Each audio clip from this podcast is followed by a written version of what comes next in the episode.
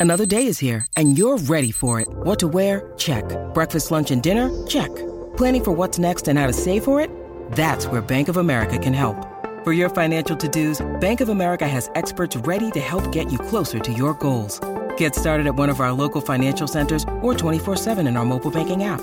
Find a location near you at bankofamerica.com slash talk to us. What would you like the power to do?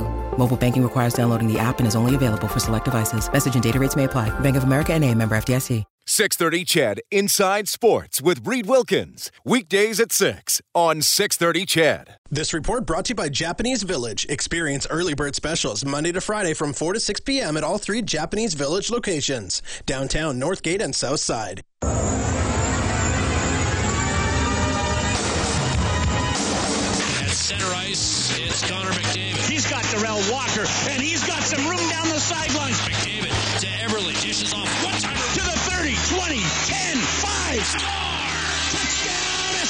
Eskimos.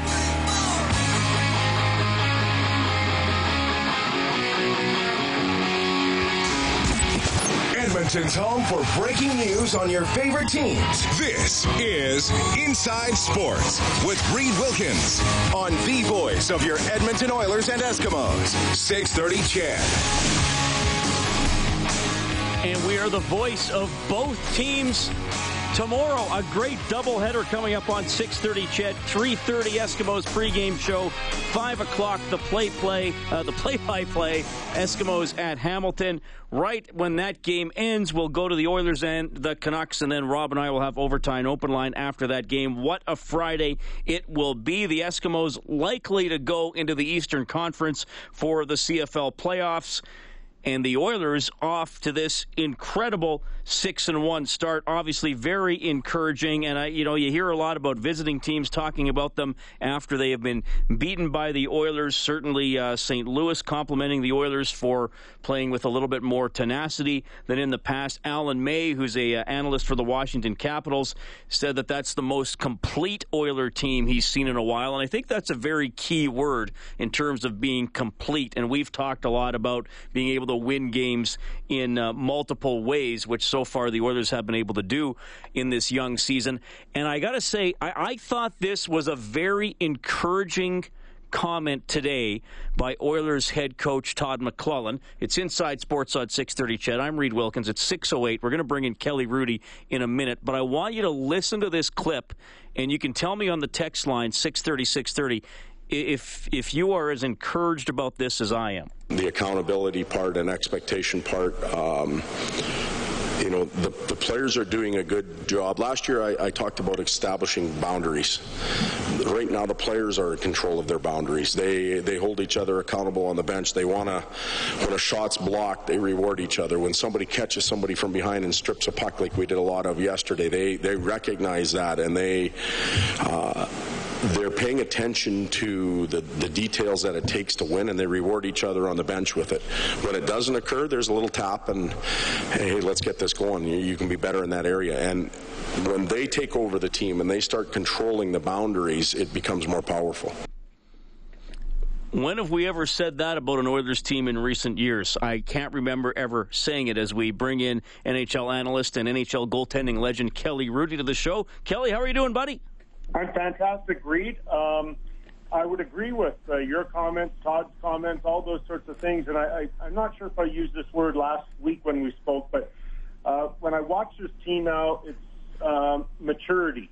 And that's the thing that sort of stands out to me that it had been lacking um, in the last bunch of years. And they, they just, they never took ownership of their, their game, especially it, it seemed to me from the outside that the losses didn't bother them like as much as it should have. And you see the accountability now and how well they can play for long stretches. And it's really exciting to see these guys knowing, hey, you know what, this is fun. It's hard work. It's harder work than we've ever um, put in, but it's well worth it. So where do you where do you think that starts, Kelly? And, and you've you've obviously played with some great players. I mean, McDavid's the captain, though obviously he's quite young. Though I mean, all the Oilers will tell you how hard he works in practice, and we see it too. Uh, but they add they add a guy like Milan Lucic, who uh, you know carries a certain amount of clout coming into the dressing room, given his experience. Does it start with one guy, or do you think it all starts to, to, to gel together once they get to know each other? I think it can be a combination of that sort of thing, but I I don't dismiss the uh, impact that uh, Lucic has had on this group. I mean, here here's a guy that, uh, um, and I think we say it to, too often. Sometimes he's won a cup, so that helps. But I just think that the way in which he's always held himself accountable, I think that's important. You get guys like Talbot that. Uh, he was with the Rangers, and he, he understands that when you're playing with a guy like Lundqvist and you're trying to get ice time. Um, he, I think he adds to that mix. Uh, I told you last week uh, what I think of uh, Russell. I mean, you look at the defense pairings and how well they played together, especially the top four. Uh, uh it just looks to me like what was once a glaring weakness is no longer that. Well, you're right. They've been playing great, and you know then Nurse and Gryba or, or, Davidson and Fayne, when they're healthy, can kind of play more limited minutes on on the on the third pair. And it's funny, just as a bit of an aside for Nurse, after the first couple games, even though they beat Calgary, a lot of people were ready to send Nurse down to the minors, and now I haven't heard much about him over the last uh, four games. So so that so that's interesting. I, I, I found I found Todd's comments uh, pretty cool today because I, I have heard coaches say that before that uh, you know, they they that some coaches will say it's not up to me to motivate the players. I, I'm not a you know they'll say I'm not a psychologist, a cheerleader. They should be able to prepare. And and Todd's referencing some self motivation there. And it is an interesting dynamic where if a, a mistake is made or a play isn't thorough enough, a member of the coaching staff doesn't always have to go to the player on the bench and say, hey, okay, remember again, we talked about that in practice. I mean, it's neat that players, in their own language, I'm sure, might yeah. be saying, hey, we need you, or, you know, where was that we, something we talked about? I, fi- I find that an interesting, hopeful step in this evolution of the team. And again, I think that just goes back to maturity. These guys uh, um, might not have uh, felt comfortable enough or strong enough personally to do that kind of stuff in a dressing room or on the bench um, and maybe they didn't want to offend each other. I, I don't know that kind of what kind of personalities they truly have, but all those dynamics come into it. And then when you get some guys that uh, have a real powerful voice and they don't mind um, telling somebody that they've got to be better, say along the wall or something, getting pucks out or what little uh, things that uh, transpire during the course of a game. That's all important stuff and information that you've got to take, and you've also got to make sure that you're not too sensitive uh, when somebody's trying to help you out with uh, some info. I mean, I remember one time uh, we with uh, I was with the LA and we had Rick Tocchet and he was a big, powerful player, but he also had a great voice in the dressing room and. And and he tried to tell Dmitry Khristich one time that he had to be better on the wall getting pucks out, and Khristich had no interest in listening to him. And I'm thinking to myself, this is not going to go very well. And, uh, you know, Khristich could care less, right? So if you've got guys that care, then that sort of situation never happens. So how did that resolve itself, dare I ask? well, yeah, no, it was uh, pretty much we we had to try and restrain Rick in a real nice way because I thought he was going to get up and walk across the dressing room and, and uh, punch him right in the nose. So, uh, no, it was not received well, and uh, but I think at the what I think the conclusion would have been is that we all recognized right then that uh, Dmitry then just had no interest in playing a, a team game. He liked what he was doing and and nothing that a, a veteran, a well-respected veteran that uh, like Tocchet was going to turn turn that around for him. Now, did that happen with anybody in the coaching staff in the room that would have known, like, okay, I, if they didn't know that about Dmitry already or how that might affect his ice time? Did a coach see that? Or would have it been communicated to a coach later? Oh, I'm sure it would have been. Uh, yeah. I know the coaches weren't around at the time, but I do know that uh, there, that kind of stuff uh, definitely is shared, um, and everybody's made aware of it because that's just it's not healthy team play right there. So uh, the management would have found out, the coaches would have found out, and the message would have been very, very clear that here's a guy that he was a heck of a good player. He just he had no interest in uh, uh, being a, a great team guy. Yeah, well, I remember him, and he had some talent from what I. And did he skate pretty well? Am I thinking of the right guy? You know, and the other thing is, he's really good defensively. It's not like he was just poaching for points. He he wanted to contribute, but I, I don't know if I don't know if it was the the way he grew up or the organizations he grew up playing in back home uh, allowed that to happen. It, it was a very individual type style that he grew up in, and so the uh, the team part of it, when you're talking about building team character and camaraderie, he, he didn't didn't really have any interest in that.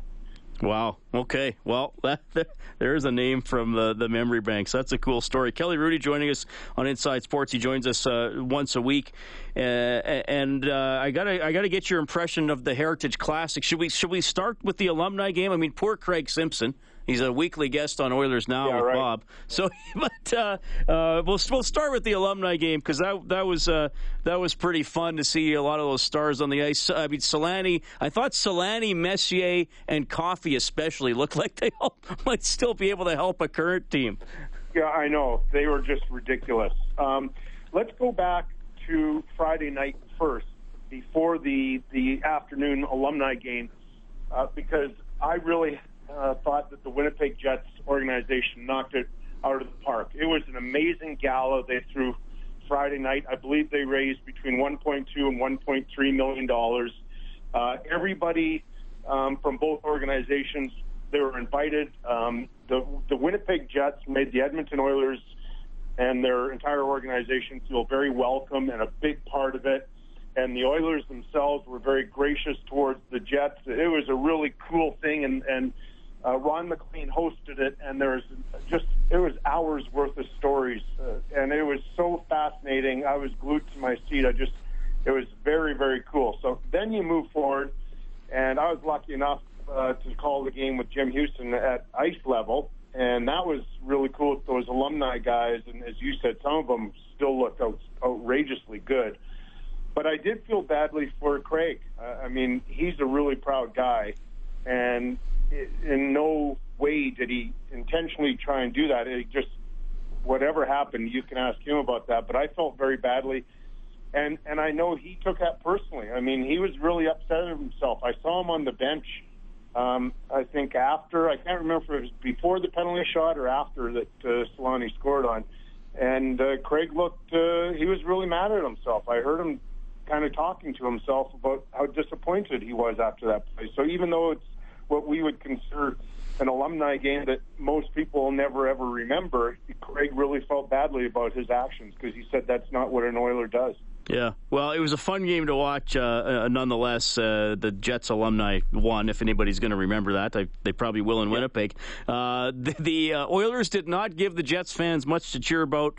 Certainly didn't give them a, a goal to cheer about on uh, on, on on Sunday in you know a game that I guess is an indication of how the Oilers have been able to play so far this season, stay in it, and, and get the goals when you need them and uh, that game, I mean, as much as McDavid uh, did make a great play to nurse, the, the secondary yeah. scoring here for the Oilers uh, has been huge. Letestu, two shorthanded goals. Nurse was able to get a goal.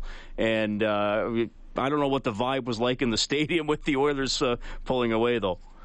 Well, the vibe was fantastic to start with. And even for the majority of the first period, the vibe was great because I thought the Jets uh, had the better scoring chances than the Oilers. Um, and Cam Talbot even uh, said that uh, post game. He thought his best work was in the first period. Um, and then after that, I thought the Oilers really took over, and then the, crowd really died off. Uh, there wasn't a lot of noise thereafter, and I thought it was just a really solid effort from the Oilers. It, that was a business-like type effort. They they put their foot on their throat, and they didn't let up, and they didn't have to rely on Talbot in the last ten minutes to hold the fort. I mean they were really just real solid that uh, day. Kelly, uh, I I got to ask you one more, and I, this is one of those questions I almost hate to ask because I again I'm going to ask you probably about a bad memory. But there was, and I, and I have a, I have an interview with Benoit Pouliot later on in the show about yeah. scoring from behind the net on Braden Holtby last night, and Holt yep. and Pouliot said in that split second he realized it might work, and you know Rob Brown said, "Hey, guy, guys will try it all the time." As as a goaltender, I mean, how aware are you when a guy might try to do that, or you're in a, in a vulnerable position to have bank, one banked off you? And you know it, and that's the thing. Um, when you are in a vulnerable position, as you mentioned it, and you know that the possibility exists um, that the guy's going to try and bank it off you, you you get this really odd, scared feeling kind of going through your mind, like, okay, how can I get myself out of this? And so I know it looks odd every once in a while, but you'll see goaltenders do like a complete circle, like a pirouette or something, or in some cases, what I found to be quite effective at certain times when just the very second I knew the guy was going to try and throw it in my feet, if it was if I by the angle of the stick and everything on the blade and on the puck, it looked like he was going to keep it on the ice, I'd jump. I, I'd just leave my feet and and hope that it didn't hit me and and go in. So those are you know in their eyes too when the guys think they have you, and in a lot of cases they do because you're out of position or you've been knocked out of position, and you're you know you're in trouble. So I, I've always commended guys for that. When at that certain time, when you think you have an opportunity, go for it because uh, you know what the goaltender he's fearful also. Well, and you know what? I know we talk about 93 a lot, and I can remember one play uh, for you and one against you where guys scored from unusual positions. Gretzky, I think, banked one off the skates of Dave Ellett in yep. Game 7 in Toronto. And I think John LeClair, in one of the overtime games in the final, uh, beat you back to the post. I don't think he banked it off you, but I, I think he looked like he was going to go around the net and then just came back and got there before you were able to get back. Well, the Gretzky one, uh, you know, I'd like to ask Wayne that. I, I never have. I, people have said he did it on purpose. Um, I don't think he did, but uh, you know, I'd like to see, or you know, I I wonder if it's in the book. He wrote the new book, and he has, I think, 99 stories. I'd like to. I haven't read it yet. I'd like. To, I wonder if he uh, talks about that uh, goal in the book, and then secondly, the goal you're talking about on LeClair, if I'm not mistaken, if my memory serves me well, uh, Darryl Sydor and I kind of got uh, oh right together. Yeah, I believe it might have banked in off Darryl, and. I know he felt really badly about it that he kind of uh, pushed me out of the way, and but he was just desperate himself. So I never harbored any ill will towards Darryl Sydor for that. Yeah. All right. Well, uh, always great to have you on the show, Kelly. Thanks for those memories and, and, and great insight into what you're seeing from the Oilers and, uh, and what you saw at the Heritage Classic. Where are you this weekend, buddy? Um, you know what? I've got a real busy schedule again. I work at home tomorrow. I take the red eye. I work in Toronto Saturday. I come home Sunday. Then Monday I go with the uh, Flames to Chicago for game Tuesday. Then I fly with them to San Jose for Thursday. Then I fly on Friday. I leave the team. Then on Friday I fly back to Toronto to work Saturday. And then I'm home for four days. So that's kind of nice. All right. Well, we'll try to fit you next week for sure, buddy. Really appreciate your time as always. You got it, pal. Talk to you soon. That is Kelly Hrudey checking in from the NHL on rosters. Uh, NHL on Rogers, former NHL goaltender, of course. Once a week, you get him right here on the show. Uh, some text to 630, 630 I want to get to about that McLellan clip, and we'll talk more about it later on in the show as well. I also asked Todd McLellan today about the Oilers' shots against total. They are still giving up quite a few shots on goal. He'll assess why that is, and uh, it may be a little different than what you might believe. Uh, Jack Michaels is coming up as well. Scoreboard when we get back. It's Inside Sports on 630 CHED.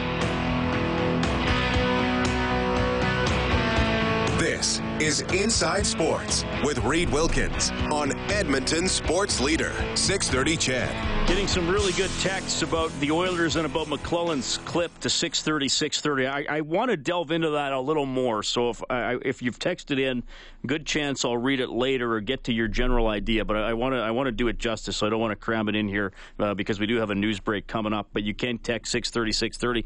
Let's check the scoreboard because we have nine games in the NHL tonight. The first overall Montreal Canadiens. They're a point ahead of the Oilers, 0-0 with the Lightning after the first period. The Jets lead the Stars 1-0 halfway through the first. Tyler Myers with the goal there.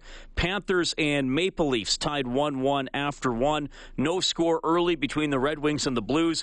Pittsburgh out to a 1-0 lead over the Islanders. Eight minutes left in the second period. Coyotes up 2-zip on the Flyers early in the second period. Arizona struggling out of the gate. They are just one and five, and the Wild with a two nothing edge on the Sabres. Nine minutes into the second period, uh, Joel Eriksson Ek, that guy that the Oilers uh, might have drafted a couple years ago if they hadn't traded the 16th overall, has his second goal of the season. Some West Coast games coming up later Blue Jackets and Sharks, Predators, and the Kings. We have good old Thursday night football tonight. Jacksonville and Tennessee just underway, uh, one minute in, and no score there as of yet. The World Series will resume tomorrow. It is 1 1 between the Cubs and Cleveland, and we'll talk a little bit more about that series and the Oilers in the next half hour with Oilers play by play voice Jack Michaels, who is a uh, rabid supporter of the Cleveland Indians. Well, maybe he's not quite rabid but he really likes them. The Anaheim Ducks uh, signing Hampus Lindholm today. He'd been holding out six years, $31.5 million. Remember, the Ottawa Senators are going to be here on Sunday to play the Oilers. Goaltender Craig Anderson has taken a leave of absence for personal reasons, so we don't know if he's going to be available uh, to the Oilers when they do meet on Sunday night. Remember, Oilers game tomorrow. We'll have the play-by-play. Should be able to get both games in for you in their entirety. The Eskimos game starts at five. The Oilers game will start just after eight. So we have the doubleheader for you right here on 6:30. CHED. All right, quick news break. Then we're back with Jack Michaels and some of your feedback as well at 6:30.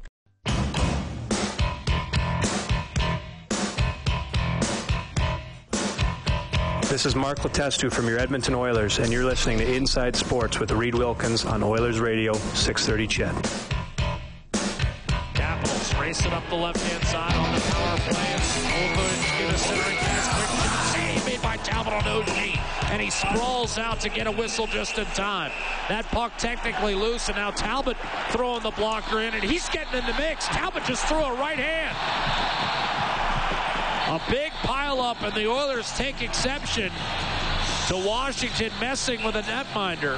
Like if he was just digging at the puck, I would have had no problem with it. But as soon as he starts cross-checking my knees, I mean, I've never seen a goal allowed when the guy's cross-checking at the goalie's knee and not going for the puck. So I took exception to that. I wasn't happy about it, but after that, it was just business as usual, and we got back to playing the game. Cam Talbot, the winning goaltender last night, he's won four straight, according to hockeyreference.com. His first career penalty last night in that exchange that got one of the largest or loudest cheers from the crowd, probably the loudest cheer other than the four goals last night. And the man who provided the play by play on 630 CHED and the Oilers radio network was Jack Michaels. Hey, Jack, welcome back to the show. How are you doing? Good, Reed. How are you? I'm doing very well. Thanks a lot for uh, making time for me today. I don't know if you thought you were going to be calling a, a fight with a goalie involved on that sequence, but it was it was uh, pretty entertaining and maybe proof of uh, of the Oilers being willing to mix it up a little more. Been a long time since I've called a goalie fight. It probably go back at least eight years, maybe maybe nine. I once almost called a fight. There was a female goalie, and this is of course, curious because, uh, of course, of the news that came out today involving uh, our own Southern Professional League goaltender. But there was a goalie. Her name was Danielle Dubé, who was goaltending for Kevin Killer Kaminski's Long Beach club. You got a 10 on you by chance? Um, and in any event, what happened was is he went after, he basically ordered his female goalie to go ahead and uh, and and basically take on this male goalie. And the male goalie just you know skated off the ice. I mean, he didn't want any part. Um, and basically, it turned into a, a near fiasco with a, with a female goalie skating the length of the ice. So trust me, I've seen I've seen. Oh, so basically, it was uh, it was just a mess. Reed. that was ECHL. That was ECHL. Danielle Dubé. I think it was Anchorage 2003 and uh, and I want to say the Aces.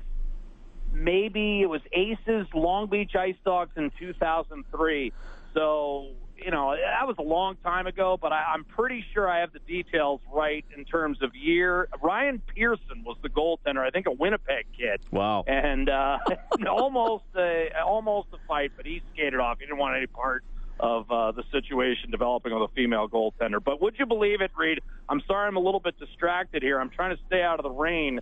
Uh, would you believe it? There's actually rain in Vancouver. I've never experienced oh, before. Well, it rained here today, oddly enough. How bad is it raining? Uh, I would say the usual Vancouver, somewhere between misting and outright pouring. So just hard enough to be irritating. All right. All right, fair enough. Well, I hope you're inside. I won't keep you too long, but I want to touch on the Oilers, and we'll get into the World Series uh, a little bit later on too. The Oilers uh, six and one after seven games. The last time that happened was uh, 1985-86, uh, where they had an incredible regular season and, and then ran into a, a, really good Flames team in the in the playoffs. I mean, it's funny. I mean, you you and I as broadcasters who are around the team all the time, people are asking us, "Well, are they for real? Are they for real?" I, I'm like, well. Yeah, sure, but the result of the next game won't give a definitive answer, yes or no. Nine of the next 12 on the road, and then we'll see uh, how they settle into that and what the record is after that. Well, uh, yeah, I mean, I, I look, I don't see a free fall coming, even even with the road trip. I also, you know, don't think it's time to plan the parade.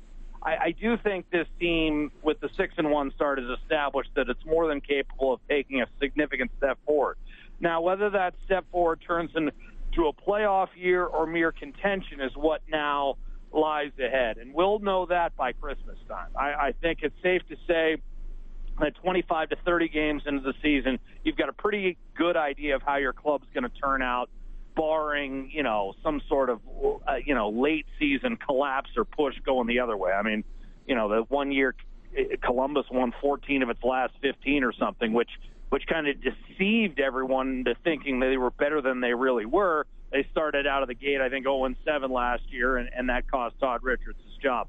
What I ultimately think will happen here with Edmonton is that they're going to go out on the road, and at some point during that road trip, they're going to they're going to experience their first real test with adversity, maybe back-to-back losses and and, and that sort of thing. It's going to happen. It's just how the team responds to it. I also think, on the flip side, Reed, it's just as important what materializes in the next three games because you look at the records and you look at the personnel, and quite frankly, Edmonton should be favored in all three of these games. I mean, Vancouver's a beat up club that's not scoring any goals. Ottawa is an interesting, often you know, vacillating team between uh, a tremendous performance and, and a horrific one. And Craig Anderson has taken a personal leave, and he's coming off a shutout of the Vancouver Canucks. So his status, at least the last word I got, was unknown for Sunday's game at, at Rogers Place. So and then, of course, you go to Toronto, where yeah, the Maple Leafs are explosive, and and Nylander's right there with McDavid for the scoring lead in the NHL. But on the flip side of that is they're giving up a ton of goals, and they've got a goaltender who's really suffering an early season crisis of confidence. So basically, you've got three games there for the taking, and on paper, it looks like Edmonton should be reasonably confident about entering Madison Square Garden at nine and one but I'm putting the cart before the horse. First, we have to see how they handle prosperity, something which Todd McLellan has been critical of his club's response to in previous, you know, sequences of games, previous seasons, to be sure. But this is a new squad, Reed, and the performance last night solidified in my mind that we're going to have a contender this year. Maybe not for a championship, but for, certainly for a playoff spot. Yeah, I'm feeling optimistic along those lines as well, and uh, yeah, it's going to be fun watching the next few games for sure. Jack Michaels. But it doesn't seem, you know, it doesn't seem false, Reed. It doesn't seem like we're pretending. No, it's you know, not one guy. Nine, nine, three, and two. I don't know whether you remember that in 11, 12, and Khabibulin, you know, had a 96 save percentage. There were signs where the Oilers were getting outshot 38-22 a game that this wasn't going to last. I don't see the same kind of signs this year, and that's why I'm encouraged more than anything else. Even if the win loss record was four and three, I'd feel a lot different about this year's club than I did even at the end of last season when they showed signs. Yeah, for sure. Jack Michaels joining us at 642 Inside Sports on 630 CHED. All right, uh, night off for the World Series. Now, look, we're both working last night, so uh, Uh, well, and I was working during Game One as well, so I, I haven't seen as much of the baseball as you. You're uh, you're a big Cleveland fan. You're hoping the slump ends. Apparently, everybody wanted to make bets with you now on the uh, on the World Series, but. well, that's what that's what was irritating to me is you know you're a Jays fan. Where were you during the American League Championship Series? Now all of a sudden, you know, someone wants to lay a bet with me. You know, a bunch of people want to lay a bet with me on a 103 win Chicago club that basically dominated the major leagues and everything. I mean, my only question is how did this club lose 59 games? Uh, it's it's a series that you know, for me, I I don't buy the Chicago stuff. I mean, maybe a Cubs fan, but they haven't had they they haven't really been that close. You know? I, I mean, they haven't even been in the World Series. I mean, I suffered through two devastating World Series losses, three devastating AFC Championship game losses with the Cleveland Browns. Even the new Browns blew a game against the Pittsburgh Steelers in the wild card when they were up 28-10 in the third quarter. That was 15 years ago now, but still, I think I've experienced more torment, and Cleveland has, than than Chicago. And even with the Cubs, what did they have? Uh, the ball through Leon Durham's legs in '84, but that was that was a that was the right to get shellacked by the '84 Tigers, as your nerd baseball game will attest. Yes, that's and right. And then uh, 2003, the Steve Bartman. Yeah, I get it but uh, I don't think they're beating the Yankees that year, even if they get to the series. All right. Well, did you like how I mixed in a little shot at you right there? Well, yeah, but I but well because I know it's loving, Jack. Because I, I yeah. know you have a bit of that nerd streak in you as well. We're talking. Oh, absolutely. hey, look, but you got to agree with me. That Tiger Club, I think, won 108 games. Well, they, they, they started, started 35 and nine. Remember? yeah, they're not gonna they're not gonna lose to the Cubs in the '84 series, even if they do beat the Padres. That was basically the right to get your tail kicked. All right, for people who don't know what we're talking about, it's uh, it's a cards and dice tabletop baseball game along the lines of Strat-O-Matic, which is probably don't one do it, Reed. That, don't that most people it. know. Don't. I'm just just that's all I'm going to say. That's all I'm going right. to say. I, I, mean, I'm just saying, don't give people too close of an inside look. I don't want people to start calling social services. Make sure you're not, you know, because you go too deep into it and you start getting that Dungeons and Dragons label, and we're going to have to restore your it, reputation. They already hear me talking about Star Wars and Def Leppard on an almost nightly basis, so they're they're hey, used to it. You know what? Def Leppard had their moments, and I maintain that Def Leppard set the barometer for behind the music so high that they basically realized, all right, we're never going to do better, so we're just going to dissolve the series, which was unfortunate. I love those VH1 behind the musics, but Def Leppard uh, was easily the best in that series. I don't know whether he got that here in Canada, but I thought it was riveting.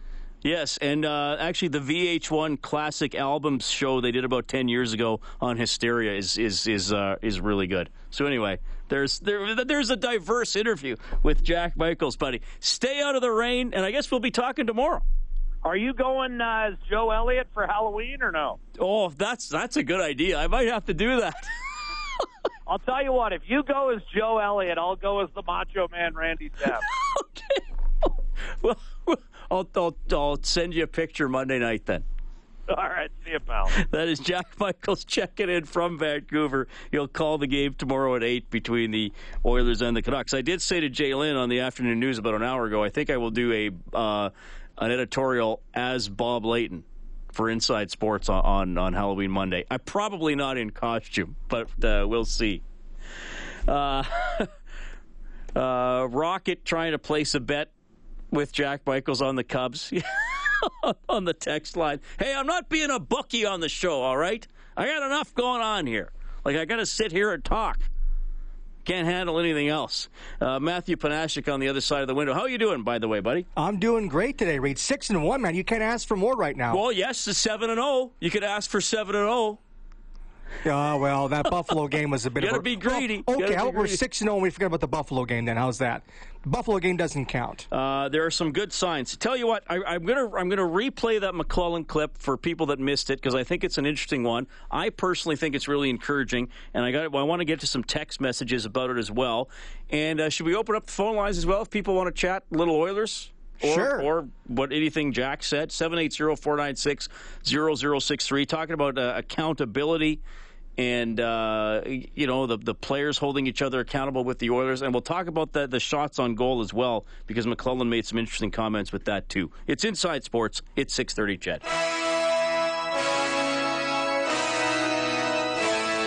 Your home for breaking news and expert opinion. Inside Sports with Reed Wilkins on 630 CHED.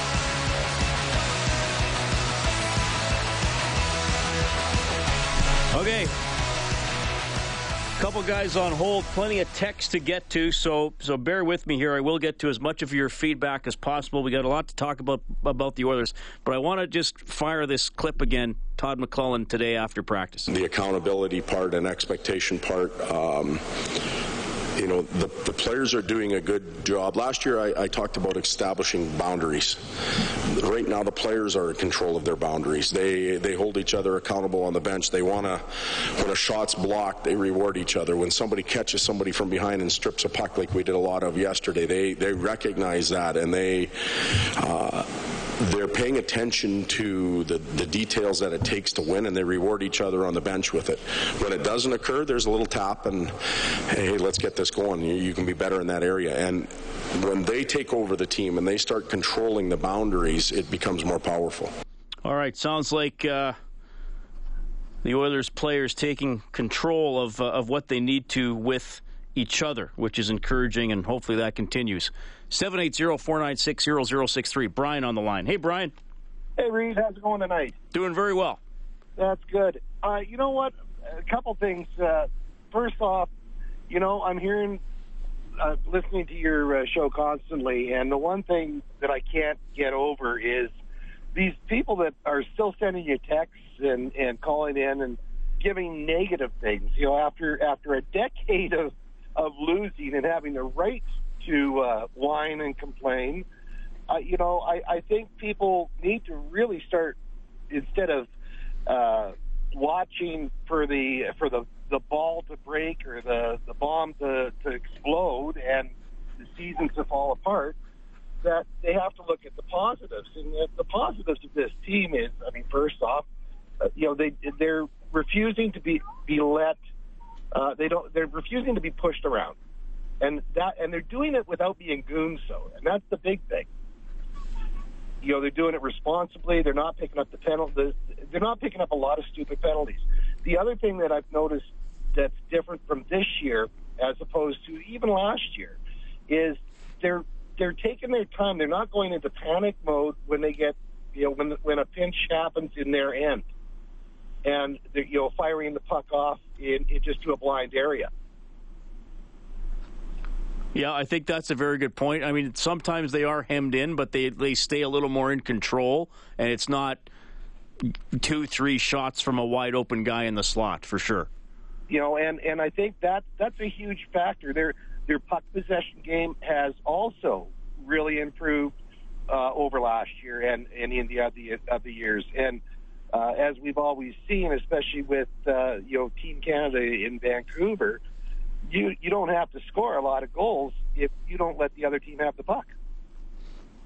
Yeah, I think I think those are all valid points for sure. Now, I'm I'm not I'm not going to be negative, but in the ne- next half hour, I'm going to talk about the shots on goal a little bit because I asked Todd about it today, and he actually made some pretty astute comments. I thought about some areas that I'll want to watch going forward, but I'll get to that in the next half hour. Thanks, Brian. Take care. All right, uh, Chris from Phoenix. Chris, can I can you do it in about a minute today? Because I got the news coming up. I can wait. You want to wait till after the news? Okay, or just yeah, call back in nine minutes. Okay. All right, Chris from Phoenix. Oh, he's got something on his mind. He's he's going to call back.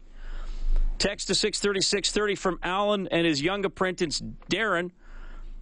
Uh, they say I watched the Oilers last night, absolutely thrilled with their performance. The benchmark of a team is their ability to adapt and resolve problems. They had their hands full with the Capitals, and they adapted and overcame.